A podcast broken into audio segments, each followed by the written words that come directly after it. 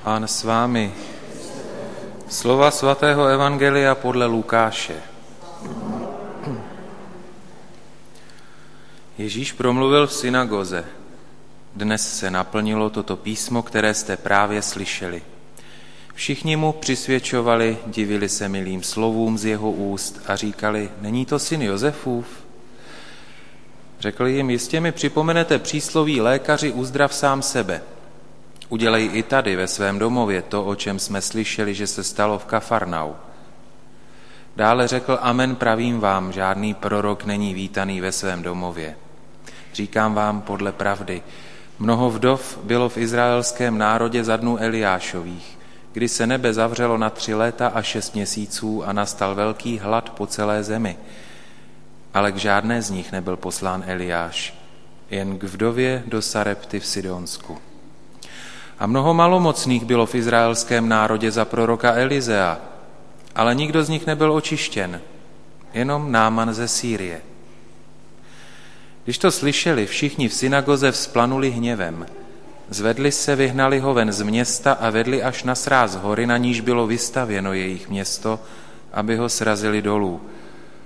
On však prošel jejich středem a ubíral se dál. Slyšeli jsme slovo Boží.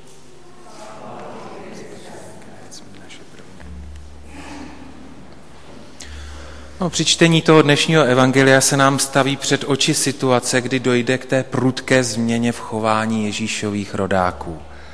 Tak nejprve se diví milým slovům, tak pěkně přikivují, že jo? a najednou se ta reakce úplně změní a můžeme se ptát, proč. Protože Ježíš hovoří tak, že je to pro ně nepohodlné.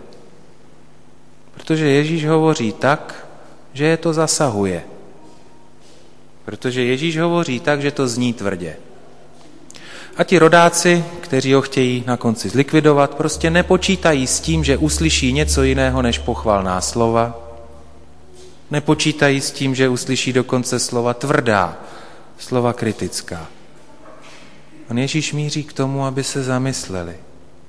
Ježíš míří k tomu, aby změnili a měnili svoje myšlení, svoje postoje, No a setkává se pouze s agresivní reakcí, setkává se s hněvem. To už my lidé tak máme v sobě, že dokážeme reagovat uraženě, dokážeme reagovat rozhněvaně, dokonce i agresivně, jakmile slyšíme opak chvály na naši adresu. Někdy je ale potřebné slyšet o našich chybách a nedostatcích a je to potřebné k tomu, abychom neusínali na vavřínech. Je to potřebné k tomu, abychom dokázali na sebe a na svůj život hledět pravdivěji, bez růžových brýlí. A tak se ptejme, jak reaguji, když přijdou slova kritiky. Teď myslíme na konstruktivní kritiku, která nemá pranic společného s nějakým zesměšňujícím nebo ponižujícím jednáním. Ona slova kritiky, takové té konstruktivní kritiky, bývají i nepříjemná, ale nejsou to slova, která by urážela, protože mají za, pomoc, za cíl pomoc, protože bývají vyslovena v úctě a mají být vyslovena taky s patřičnou dávkou lásky, která chce dobro toho dotyčného člověka. Ono to potom vyžaduje samozřejmě, abychom přemýšleli ono to někdy potom opravdu vede až ke změně. A my se můžeme ptát dál. Když vím o chybách, nedostatcích druhých, když vím, že dochází i k špatnostem, činí mi to starost nebo mi to je jedno? Dokážu se lásky plně přiblížit k člověku a vyslovit i to, co může znít nepříjemně? Pokud ano, tak jakým způsobem to dělám, jak jednám? Jaký je tón mého hlasu v takových případech? Co vyjadřuje můj postoj, jaká volím slova? I to je velmi důležité. Ono to není jednoduché chtít pomoct tam, kde se děje něco nesprávného. A ono to není jednoduché vyslovit pravdu tak, aby nezranila. Dokonce snad, aby neponížila nebo neurazila druhou stranu. A přesto Vždycky je lepší být pravdivým, než takovým tím falešným kývalem, který si sice myslí svoje a projevuje se jinak. I svatý Pavel dnes píše, kdybych věděl všechno, co se může vědět, kdybych uměl všechno, co se může umět, kdybych byl kdo ví jak chytrým, kdybych byl kdo ví jak skvělým, a my si můžeme to převést na, na naš, naši řeč, kdybych byl kdo ví jak dokonalým vědcem, lékařem, nevím čím, kdybych byl tím člověkem, který všechno může druhým dát, kdybych byl tím člověkem, který může všechno dokázat, za kým může každý přijít a neměl přitom lásku, k čemu by to všechno bylo?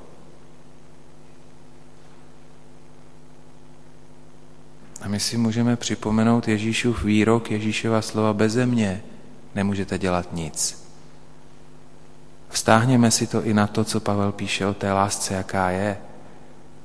On tam vypisuje spoustu vlastností lásky, ale bez Krista nedokážeme lásku projevovat. A Ježíš vždycky jedná s láskou. Projevuje ji především tam, kde něco není v pořádku. A on jedná tak, že není lhostejný vůči nikomu. Není lhostejný ani k tomu, že si jeho rodáci zvykli žít prostě a jednoduše falešně.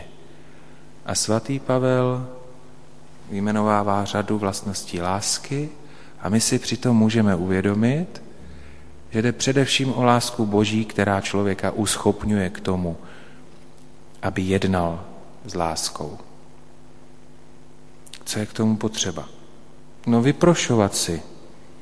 Vyprošovat si, abychom dokázali dobro a lásku Boží nejenom přijímat ve svém životě a zažít, a abychom to dokázali rozdávat. Dobro a lásku, abychom dokázali rozdávat, to potřebujeme nejdřív přijmout, to znamená prosit o to, aby nás Pán Bůh takovým dobrem a láskou naplňoval. Pamatujme na to, co říká Ježíš, beze mě nemůžete dělat nic. No, abychom dokázali rozdávat dobro a lásku, tak k tomu právě patří i to, že někdy musíme slyšet pravdu, i když je těžké pravdu přijímat. A k tomu patří i to, že někdy musíme vyslovit pravdu, i když je také těžké to učinit. A tak si vyprošujme sílu k tomu, abychom ve vlastním životě dokázali přijímat to, co nás má posouvat blíž k nebi, a vyprošujme si sílu k tomu, abychom dokázali vždycky zvolit správný postoj a správná slova. Tak pomoc Boží, ať nám je vždycky na blízku. Amen.